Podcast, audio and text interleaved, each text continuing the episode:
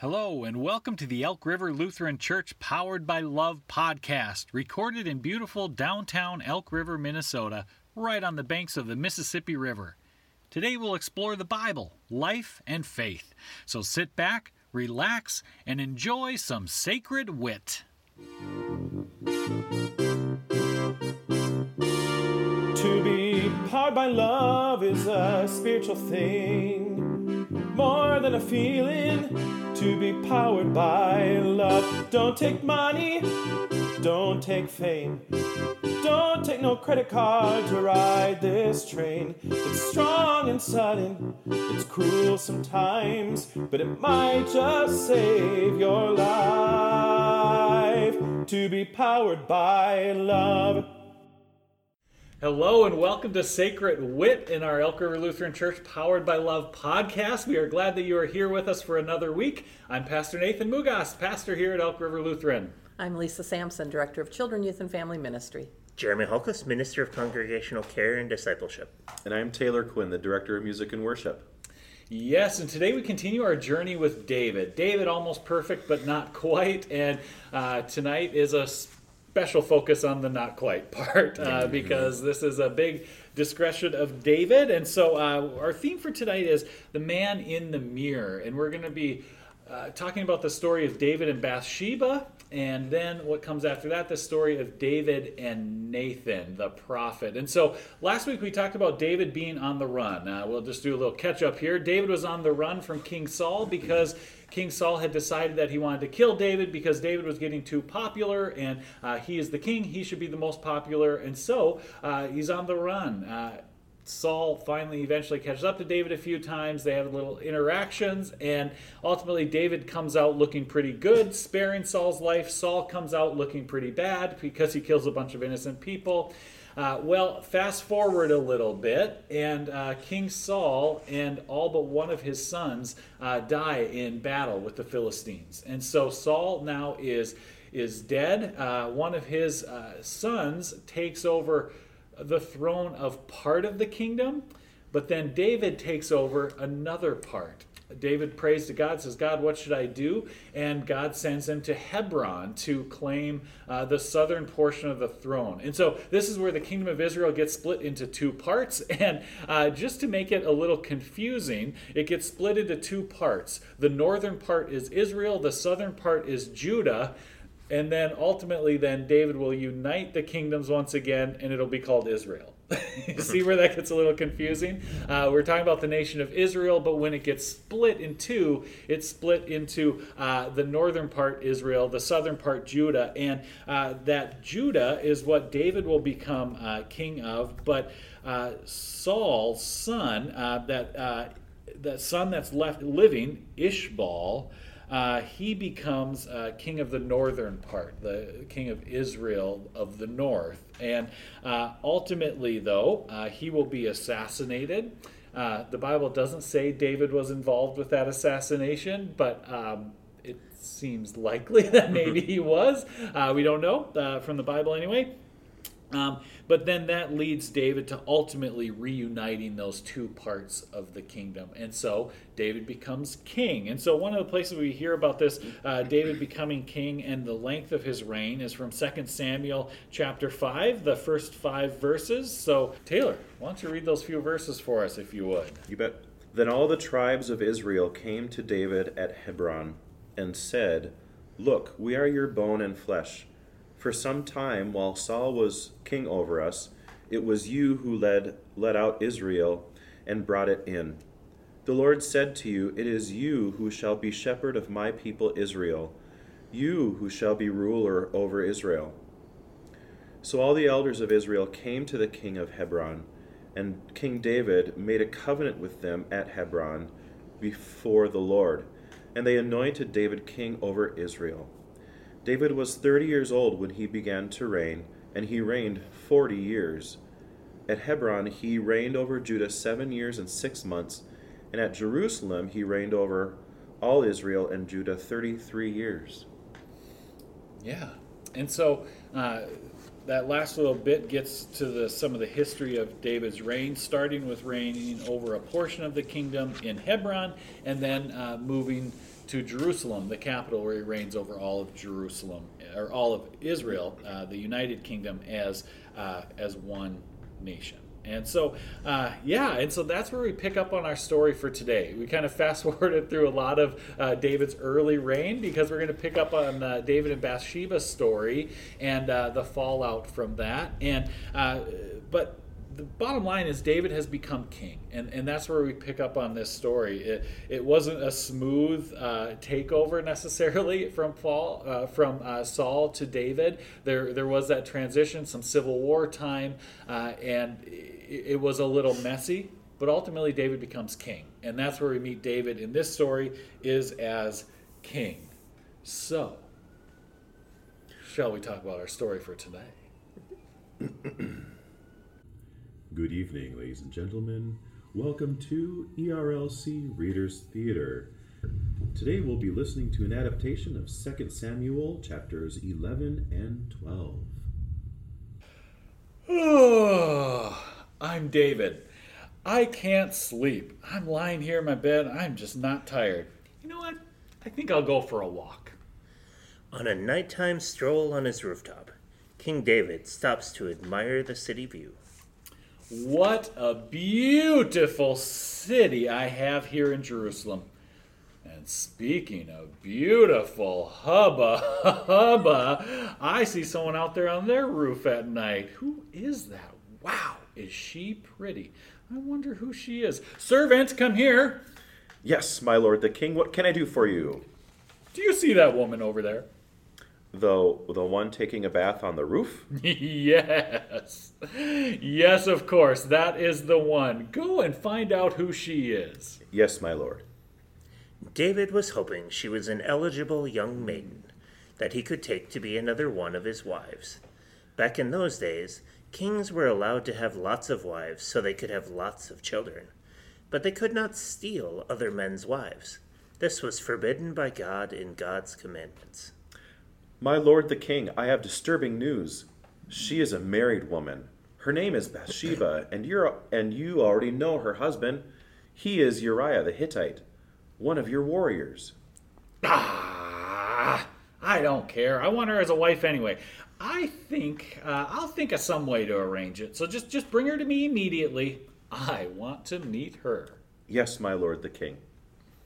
When Bathsheba arrived, it was love at first sight for David. He insisted that she stay for the rest of the evening so that he could be intimate with her. Due to David's indiscretion, Bathsheba became pregnant. David sends for Uriah, knowing that Bathsheba is fertile, and plans for Uriah to go home to his wife, hoping that by doing so, Uriah will think that the baby is his. Uriah refuses to indulge in any luxuries while his troops are in the battlefield suffering. Smart man. And David, knowing that his deceitful plan would fail, plots to have Uriah killed in battle. Uriah is out fighting in the war right now. If he happened to die in battle, Bathsheba would then be a widow. Widows are allowed to get married, so Bathsheba would then marry me. Hmm, perhaps Joab could help me out a bit. David sent a letter to Joab, and it said, Put Uriah on the front line where the fighting is the most fierce, then withdraw from him so that he will be struck down and die. Joab was faithful to David. He did not question David's motives. And now Uriah obeyed. And just as David hoped, Uriah was killed by the Ammonites. My lord, the king, I have a message from Joab. Here is the news how the battle is going. He says that the attack near the wall was a disaster, and that among the dead is Uriah the Hittite. Oh, golly shucks. Well, send a message back to Joab and tell him that I am not upset. I know that even brave soldiers can die in battle. Tell Joab not to be discouraged and to keep on fighting. Yes, my lord, I will deliver the message to Joab. Now, with Uriah gone, David thought his problems were over. After Bathsheba went through the customary weeks of mourning for her husband, David brought her to his palace and married her. He was happy to have Bathsheba there, and soon she had a baby. David thought everything had turned out just fine in the end, but God was not pleased. David had stolen another man's wife. then ordered him to be killed. He had broken God's commandments. And God told the prophet Nathan to go to David and confront him about his grievous sin. Here ends ERLC Readers Theater. Ay caramba, this story is a juicy one. um, I am curious. Uh, what do you all know or remember of this story? You know, this is a story that's familiar to a lot of folks uh, from hearing different versions of it. Maybe it's a more sanitized version. Maybe it's the real, like, raunchy version with all the details that's actually in the Bible. Uh, but where are you all at with this story? Where have you heard it before, or what do you think about it now? Growing, grow, I'm sorry, Go ahead. growing up, um, Bathsheba was a hussy, Oh, to sure. use a word that my grandparents would have used. Yeah. Yeah, she was the bad guy in this whole thing, Right. tempting David. Mm-hmm. How dare she? How dare she? Boy, that makes me think about what what message I had received. I just remember I have in my mind there's a picture that I have in mind of David overlooking um, overlooking from his palace to a rooftop that's lower than him and seeing this beautiful woman in a bath. That's mm-hmm. that's what I remember. Yep. Mm-hmm. But that's actually a really good question for me to ask myself. What do I remember is Bathsheba the bad one? Right. I remember the hmm. sanitized David version too. That like we didn't talk about David's actually goes and has this guy murdered ultimately, um, Sure. Bathsheba's uh, uh, spouse, and so the version was just that you know Uriah went to battle and was killed, and wham, the story's over. Yeah. Um, and it was so sanitized that now reading the actual version, you kind of go, "Ooh, that's cringeworthy." Oh yeah, I mean David's a real sleaze in it. You know, I think you know with with modern sensibilities, you know, we would see this as like he didn't fall in love with her immediately. That like she was not you know a willing participant in this story. That like I mean he's the king, so. uh, You had said earlier when we were talking, there's a bit of a power dynamic at work here, right? Where um, the king is going to get whatever he wants, and what he wants yeah, he's thinking very short term and very selfishly about just you know that what he wants is actually a person, and and that gets even lost kind of in the biblical telling of it. I think that the, you know, I think the Bible does justice to that. You know, okay, she was married, so David shouldn't have done this. It doesn't do as good a justice to the fact that she is a human being who deserved to be treated better just for that reason alone. Right, Right. and like so the story sort of we're picking up pieces of it where we're reading, but we're missing the fact that David has three wives already. right? I mean, so polygamy is very real. Yeah. And then, oh, I see this thing, I'm going to make it my possession. Right. Um, but Well, women were possessions. Yeah, that's they were true, too. property. right. Yeah, I mean, it just gets messier and messier the more you realize what the the depth of the story really is. Yeah, three wives. I can't even handle the one I have. Oh gosh. Um, yeah. Okay. Was this You can edit is that this out. the first example of David being not quite perfect I- in the in the Chronicle of things? Is this the first instance where we're seeing David as not such a good person? Certainly the biggest and boldest Yeah. example. yeah. Yeah. Yeah, I think it's it confronts David's sort of personal story. I mean, he becomes sort of this the villain of the chapter, um, whereas we see David sort of having these flubs along the way, but nothing significant enough to even really take notice. Yeah, because I mean, I think really the only other examples I can think of that I would look at and be like, oh, I'm not so sure. Like, I mean, he does murder and kill a lot of people, um, but they're the bad people, right? And he's doing it in defense of his people or innocence in a sense. And so, you know, I, I think that's a little blurred. So, I mean, in that sense, this is the first big, you know, for the most part, David has been, you know, grace filled and, you know, eh, really on the side of what God would want, is how the story's been told. And this is the first time where he is on the opposite side of what God is calling for. And and that, yeah, and that's where the prophet Nathan enters in. And it, I think an important one to talk about is the um, David's first wife, Michal, enters the story very early on. We kind of covered Saul gives the first kid, but says, "Oh no, just kidding. You get my second daughter. You know, this is the one you're going to marry." Um, and when Saul is chasing and pursuing David, Michal is given away to another Philistine person, like just kind of given away. Um, Saul gives takes the marriage and says, "Yeah, whatever," and somebody else can have my daughter. And right before this David and Bathsheba text, we find that um, Michal is requested back by David, and he says, "Well, I want her, and I'll do it for the price of a hundred Philistine foreskins." So yes, it's in the Bible. I really do mean it's in the Bible. Um, it's but it's so funny. Like this is David's character. Um, I'm going to trade a woman for foreskins. Yeah, so he doesn't have a squeaky clean record in the in the lady department. um, uh, but uh, yeah, it's super weird exchange, and Right. you know, and it is it does get at that, you know, that whole notion that women are property more than people, uh, Right. the way they're talked about in these stories. Boy, what a what a thing to remember and to know that back then it was. I, I'm thinking, okay, so if a king has kids, I'm curious what goes on in his head when he discovers he has a daughter versus a son. I'm just imagining that if the king has a son, oh great, mm-hmm. heir to the throne. A daughter, oh great, I can get things with her. Yep. Yeah, Like I could purchase things There with her. go. Sure. Right. Yeah. Well, and we're leaving out concubines too. So it's not just Right. wives; it's also those the other people that he decides he wants to be with, and that's the right of a king. right. Um, and again, we're talking about women as possession in this story, and that becomes the sort of catalyst for David's poor decisions. Yeah.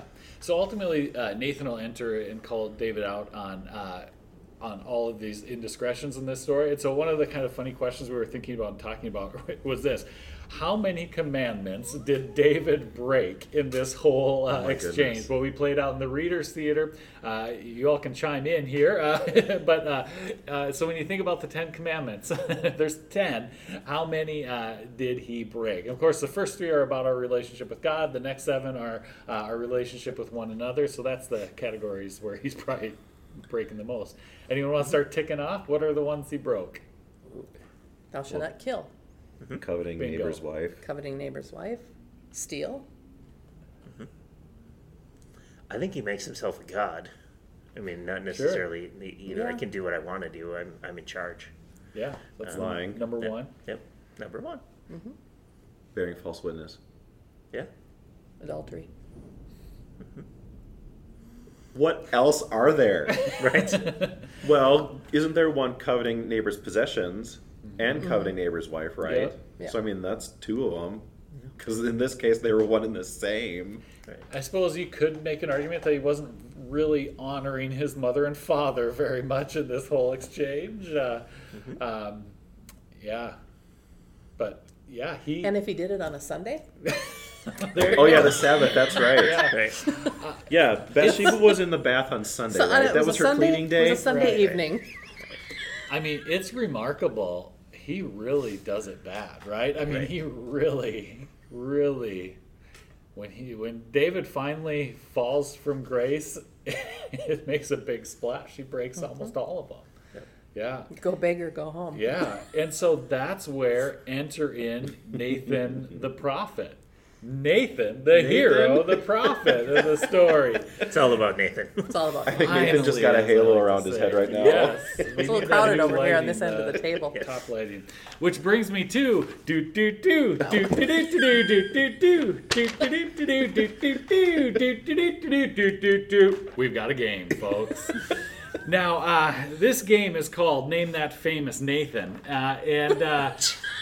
I'm really excited about our game here today. And uh, for this game, you know, for previously, y'all haven't worked against each other as much. You kind of worked together sometime. Okay. This one, it's every man and woman for themselves. Oh, no. Okay, so I'm gonna need you to practice uh, chiming in, like with a, a hand raise and a, and a ding sound, uh, if you're ready to answer. Oh, no. okay? Okay. because you can feel free to interrupt me at any time uh, during the reading of the question, Okay. and uh, shoot a hand up and go a ding. Can, can we can we practice, Lisa? Can we hear your ding? Ding!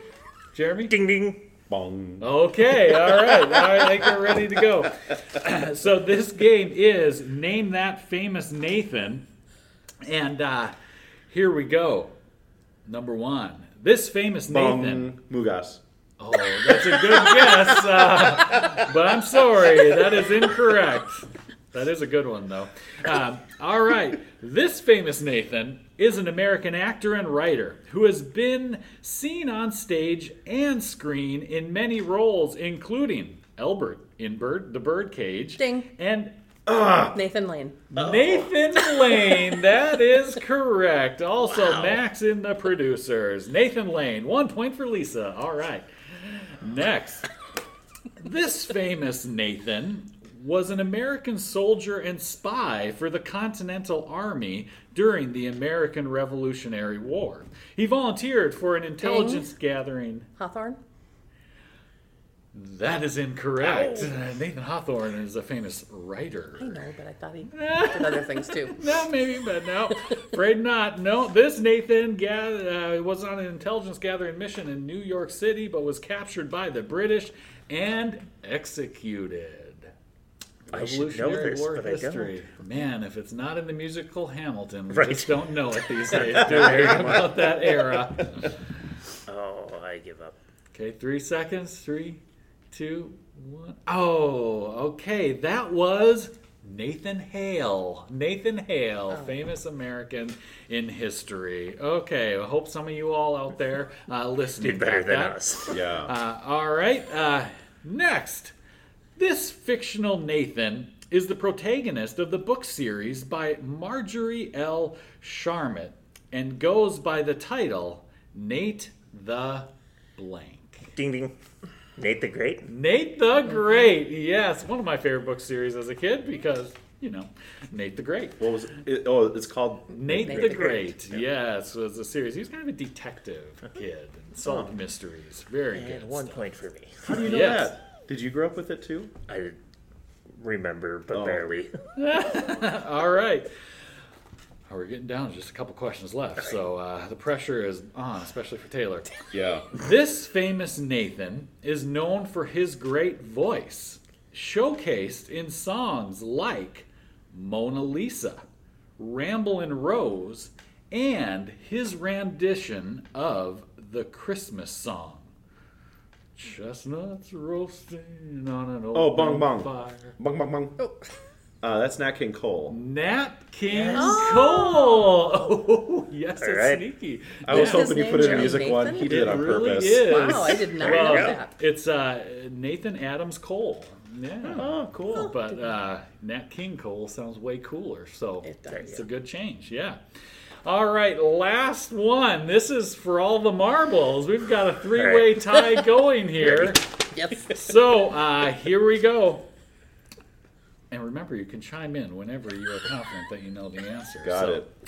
Originally hailing from New York's Coney Island, this Nathan is a brand of the much loved grilled or steamed food where the sausage is served ding. in. Nathan's hot dogs. Ah, judges, can we Oh, accept man. that? No. I'm afraid we can't. I'm afraid we can't. Well, There's a key part missing. Uh, so this is the Oh. grilled or steamed food where the sausage is served in the split of a partially sliced bun. Oh, ding ding. Nathan's Coney dogs. Oh, also incorrect. Uh, Come on, you can do it. Taylor, do you have a guess? Oh, did you finish it? There's no more clues. That No, is nope. the, that is it. Nathan's Kosher Dogs? No, Dang. no. I will remind you all. The name of the game is name that famous Nathan. Nathan's, Nathan's famous, famous hot, dog. dogs. dogs. Nathan's famous hot oh dogs oh is the name. And so, congratulations, you're all winners! Yay! Yay! Do, do, do, do, do, do, do, do. Thanks for playing, everybody. And if nobody knows, that song is Istanbul, Constantinople. It's Nate- I was wondering inspired. it was. By Nat yeah. Mugas. It's in, Nat no, Mugas. there we go. It's inspired, but uh, it is not a direct Right. copy. Okay, so uh, no. Alrighty. Well, uh, another famous Nathan is the prophet Nathan from Second Samuel. Uh, but uh, there are many other famous Nathans, but not as many as you might think if you're trying to put together a game that is uh, somewhat A little guessable. harder than we think. It turned out it was. So, uh, but I actually had to convince my wife Annie and uh, her brother Paul that there was actually someone named Nathan in the Bible. Uh, they really didn't believe it. They're like, no, that's like saying that there's a, a Barbara in the Bible. there's not. I'm like, well, no, actually, there is a Nathan in the Bible. Uh, he's a prophet, and he shows up in uh, Second Samuel, starting verse chapter 12 to call out David. And so we kind of talked about the roles of prophets earlier with Samuel uh, showing up on the scene as the first prophet of the Old Testament, uh, anointing the kings. Um, but then now Nathan enters as the first prophet, you know, to really call the king to task when there's a big indiscretion. And so Nathan comes in shortly after this whole you know story that we've just read of David and Bathsheba, and we're going to actually just be reading straight from the text uh, because this uh, Samuel uh, chapter twelve uh, it tells the story of what happens next and the way Nathan calls out David for this in kind of a creative way, um, and then passes the judgment of God upon David and his house. So uh, yeah, Lisa's going to start us off here. This is, like I said, Second Samuel chapter 12, starting with the first verse. But the thing that David did displeased the Lord, and the Lord sent Nathan to David. The prophet Nathan tells a parable. There were two men, one rich, one poor. The rich man had everything. The poor man only had one little lamb who had grown up with his family, was dearly loved, and was like a child to the poor man. Now a traveler came to visit the rich man. The rich man didn't want to harm one of his many sheep to offer a meal to the traveler, so he takes the poor man's lamb and gives it to the guest. And then David's response in 2 Samuel 12, 5 through 6. Then David's anger was greatly kindled against the man. He said to Nathan, As the Lord lives, the man does uh, the man who has done this deserves to die. He shall restore the lamb fourfold, because he did this thing, and because he had no pity. And so Nathan says to David, You are the man. Thus says the Lord, the God of Israel I anointed you king over Israel, and I rescued you from the hand of Saul. I gave you your master's house and your master's wives into your bosom, and gave you the house of Israel and, and of Judah. And if that had been too little, I would have added as much more. Why have you despised the word of the Lord, to do what is evil in his sight? You have struck down Uriah the Hittite with a sword, and have taken his wife to be your wife, and you have killed him with the sword of the Ammonites. Now therefore, the sword shall never depart from your house, for you have despised me, and have taken the wife of Uriah the Hittite to be your wife. And thus says the Lord, I will raise up trouble against you from within your own house, and it will take your wives before your eyes, and give them to your neighbor and he shall lie with your wives in the sight of this very sun. For you did it secretly, but I will do this thing before all Israel and before the sun. David said to Nathan, I have sinned against the Lord. Nathan said to David, Now the Lord has put away your sin. You shall not die. Nevertheless, because by this deed you have utterly scorned the Lord, the child that is born to you shall die. And so, uh, all of these things that are predicted here come to pass. The first son of David and Bathsheba does die. Uh, the sword does not leave David's household. He will be in, in war for the rest of his life and reign as king. And uh, he does have many major troubles within his house. Uh, ultimately, even a civil war as one of his sons, uh, you know, goes to war against him.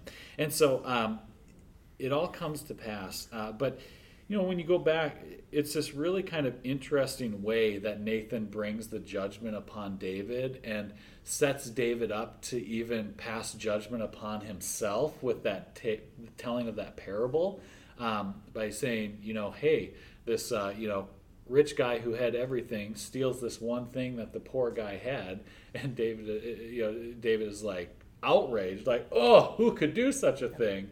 you know, and and Nathan is able to say, "Well, David, you are the man." And not in that cool, awesome way that we sometimes say that. You're the man in this story who is stealing from the guy who had that one thing, that one thing being uh, his wife. Again, kind of troubling and problematic that they're referring to women as property, as things, but uh, uh, the point is made here. And so, um, one of the things that, as we were thinking about this theme, we were drawn to the, the song "Man in the Mirror," you know, the Michael Jackson song, as those lyrics, you know, kind of tell a story of someone looking in the mirror and realizing that to make the world a better place, it starts with with me. And that ultimately becomes david's story is really one of self-examination. I think jeremy had kind of said that best. He said you know for the rest of his life it's so much about self-examination realizing when he has gone afoul and how he can correct those actions and we see that in all these songs that might have been why he wrote so much music and poetry is him processing all of these different life things. And so uh, we're going to hear a little bit of the song Man in the Mirror as a way of thinking about this story and this turnaround of David, because David does repent, uh, but there's still consequences in that too. But it does reshape how he moves forward. So Taylor's going to uh, do his little uh, rendition of uh, Man in the Mirror for us now.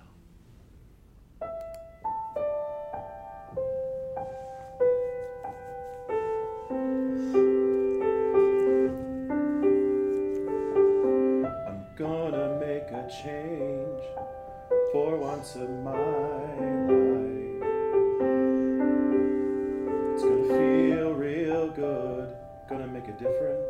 gonna make it right.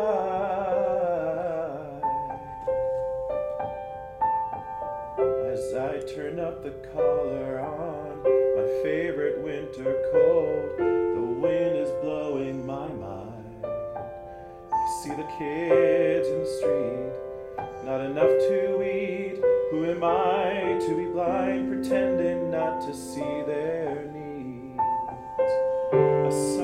disregard, a broken bottle top, and a one man soul. They follow each other on the wind, you know, cause they got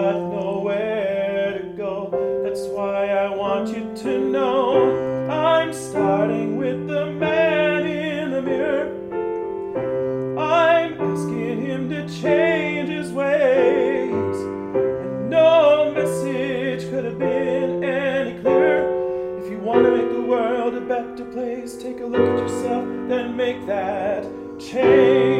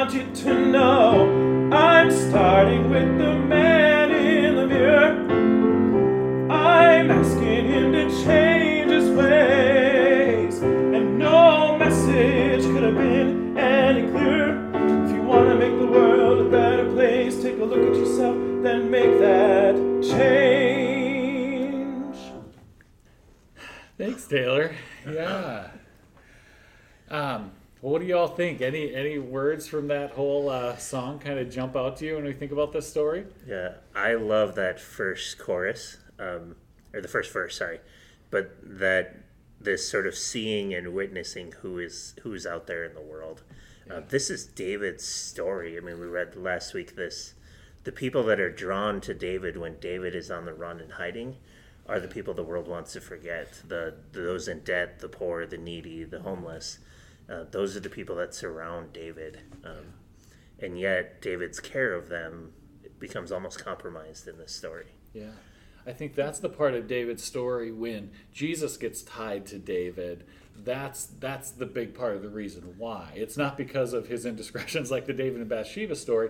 It's because there was that element of who he was that he was there for the people who were forgotten and uh, and helped those who needed help. You know, one of the lines I scribbled down here as I was hearing it was uh, victim of that selfish love. You know, I'm a victim of that selfish love. One of the things that uh, Jeremy in our pre-conversations had, had pointed out that really stuck with me too was that you know Saul's selfishness is ultimately his downfall, and you know it's the lack of selfishness that makes David so great until the story that we talk about today, where his selfishness becomes his downfall that that gets stretched for the rest of his reign with maybe one big caveat, and that is that he does spend the rest of that reign in self-examination, where you know he, it's not that he won't screw up again. He maybe doesn't screw up as big again, but um, but he does screw up again. But when he does, he he goes and he reflects on that that, that error.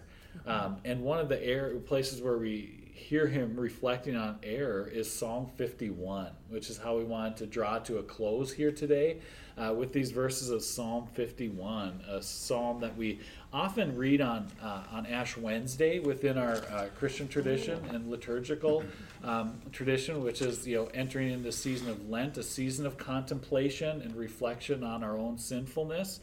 Uh, and uh, this is a psalm that's always a part of that service uh, because it, it carries that that that theme and goes right along with this story from tonight. Have mercy on me, O God, according to your steadfast love. According to your abundant mercy, blot out my transgressions.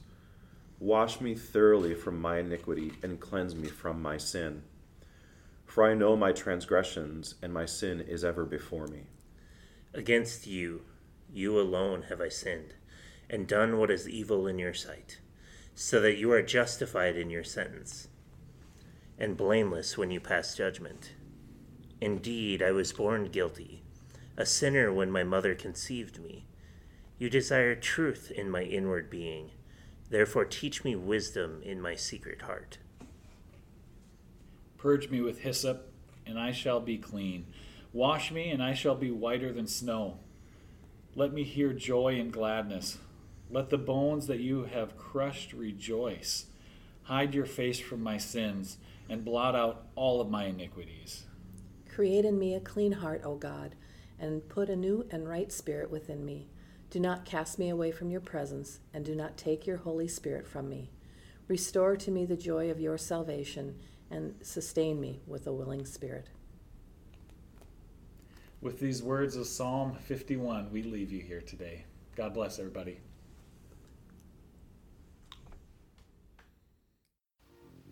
Well, thanks for joining us. You can find more information about Elk River Lutheran Church at our website, elkriverlutheran.org. And if you'd like to give to support this podcast and the other ministries of the church, just click that Give button at the top of the homepage. Thanks again, and have a great week.